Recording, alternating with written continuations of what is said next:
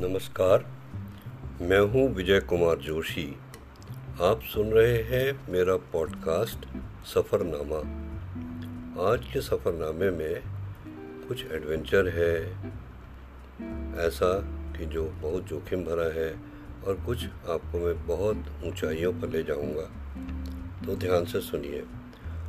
हमारा कैंप छुमिक मार्पो में लगा था और यहाँ हमें एक दिन एक्स्ट्रा रुकना था क्योंकि 16,500 फीट पर यह कैंप था और हमको 19,200 फीट का पास क्रॉस करना था। इसलिए अपने आप को फिज़िकली फिट करना था। तो हम लोगों ने चुविक मार्को मार्पो में दिन बिताने के लिए तय किया कि आसपास के इलाके का सर्वे करके देखेंगे कि वहाँ कैसी चट्टाने हैं आदि आदि।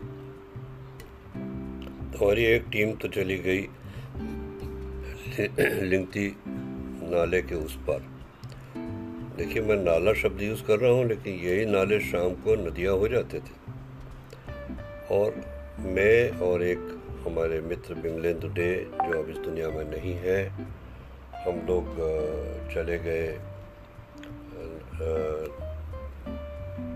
थोड़ा फीजिला की ओर, जो पास हमें क्रॉस करना था।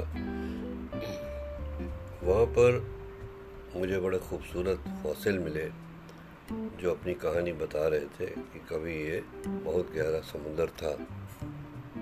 फ़िलहाल इस समय तो हमारी सांस फूल रही थी, गहराई जितनी भी रही हो, लेकिन उस इस ऊंचाई में एक एक कदम रखना बहुत मुश्किल होता है। शाम को उस दिन क्या हुआ कि हमारे दो मित्र, एक मिस्टर तिर्की और एक mister Rao, National Geophysical Research Institute से आए थे जो। तो वो लिंगती नाले के उस पार गए थे और शाम तक जब वो लौटने लगे, करीब सात बज गया था और बहुत तेज़ पानी में बहाव था और नदी बढ़ चुकी थी बुरी तरह से, वो नहीं पार कर पा रहे थे। तो यहाँ हमारे पास एक लेबर था अंगचुक वो इस मामले में बहुत तेज़ था। उसने अपने साथ एक आदमी को और लिया, नैलन की रस्सी ले करके दोनों ने नाला पार किया। नाले के अक्रॉस रस्सी डाली गई और वो लोग इन लोगों को अपने साथ पकड़ के ले आए और संभाल करके ताकि किसी को कोई चोट न लगे। जो भी हुआ, अंत भला तो सब भला। दूसरे दिन सुबह बड़ी, बड़ा एक्साइटमेंट था हम लोगों में। और हम बहुत जल्दी निकलने वाले थे, तैयार हो गए। लेकिन हमारे खच्चर वाले इतने बदमाश थे कि ठीक एन वक्त पर वो अपनी वेजेस बढ़वाने के लिए अड़ गए। उनको पता था कि उनके बिना हम उस पर जा नहीं सकते। और वो बुरी तरह अड़ गए अपनी डेली वेजेस बढ़वाने के लिए। खैर उनसे निगोशिएट किया, उनको समझाया कि अभी नहीं, आगे जाके बात करेंगे। तो इस तरह से करते कराते हम लोग नौ बजे करीब निकले। छुविक मार्पो से जो चढ़ाई थी फिजेला के लिए, उसमें कोई ऐसा रास्ता नहीं था। बस यूँ समझिए कि कुछ ट्रेल थी, ट्रेल भी ऐसी कि शायद कभी भेड़ों के चलने से बनी हो। और थोड़ा जब हम करीब अपने कैंप से 500 फीट और ऊपर चढ़ गए तो ऊपर पास से पिघल के आ रही बर्फ़ में बार बार पैर धंस जाता था, क्योंकि वो पानी था कीचड़ स्लश कहते हैं जिसको अंग्रेज़ी में। हर कदम जो है वो एक स्लश के गड्ढे में पड़ता था जाके। सांस टूट रही थी, फूल रही थी, गिरते पड़ते हम लोग बारह बजे करीब फिजेला पहुँचे। फिजेला पहुँच के ऐसा महसूस हुआ कि हमने मानो एवरेस्ट फतेह कर लिया हो। हम आपस में बात कर रहे थे, अरे, अब क्या है एवरेस्ट से? हम दस ही हज़ार फीट तो कम है। थोड़ी सा ज़ोर लगाएँगे तो एवरेस्ट भी पार कर लेंगे। खैर, ये सब कहने की बातें होती हैं। वहाँ पर से जो नज़ारा था वो क्या बताऊँ हाइट पर आप चले जाइए तो लगता है कि बस सारी दुनिया आपके नीचे है। सारे बर्फ़ से ढके हुए चोटियाँ दूर दूर तक दिखाई दे रही थी। और, थक के चूर हम हो चुके थे। करीब आधा घंटा वहाँ पर बैठे रहे, सांस को रिकवर करने की कोशिश करते रहे। ऑक्सीजन इतनी कम हो जाती है ऊंचाई में जाके कि सांस उखड़ उखड़ जाती है। फिर किसी तरह से हिम्मत करके हम नीचे उतरे। खच्चर वाले हम लोगों का जब समझौता हो गया था तो हमसे आगे चले गए थे और उनको कहा था कि पास पार करने के बाद उसके बेस पर नीचे टेंट लगाएँगे। लेकिन हम जब नीचे पहुँचे तो वहाँ पर कुछ नहीं था।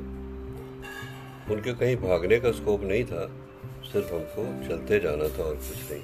इतने बदमाश थे कि वो उसके बेस पर टेंट न लगा के 11 किलोमीटर आगे चले गए। कोई रास्ता नहीं था। सकरा नाला, जो कि फीजला से बर्फ़ पिघल के आ रही थी, उसकी वजह से बना था।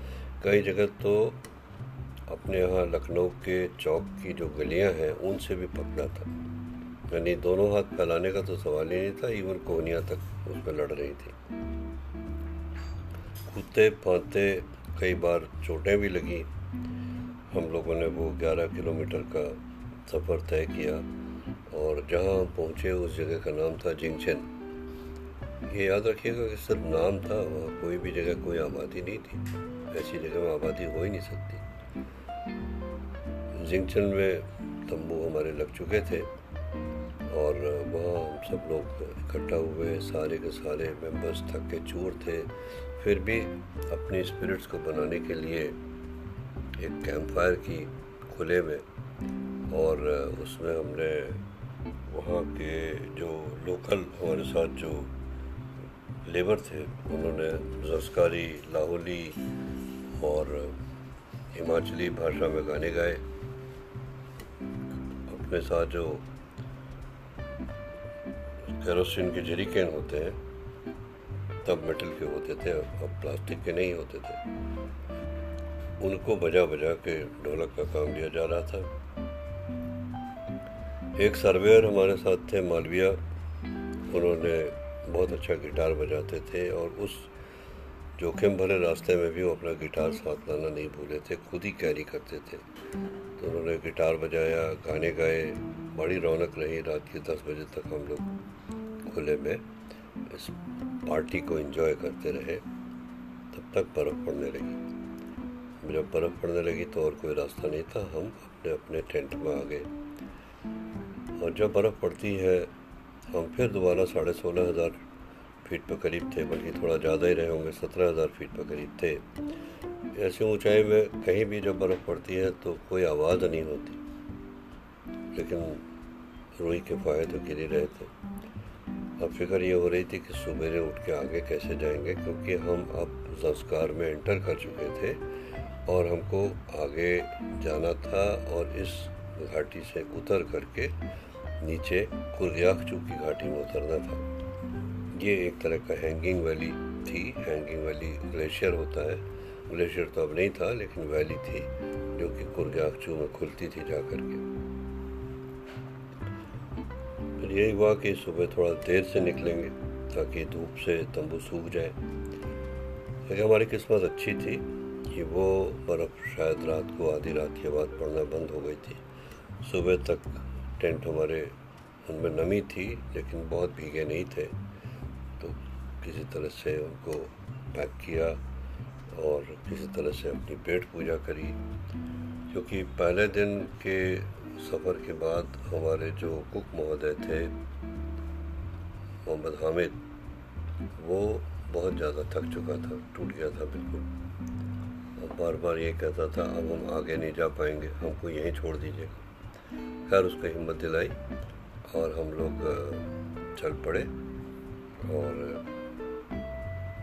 आगे की जो दृश्य देखे, जो नज़ारे देखे, वो तो मैं आपको कल की यात्रा में बताऊँगा। आज की यात्रा में यही समाप्त करूँगा। तब तक के लिए आज्ञा दीजिए, नमस्कार।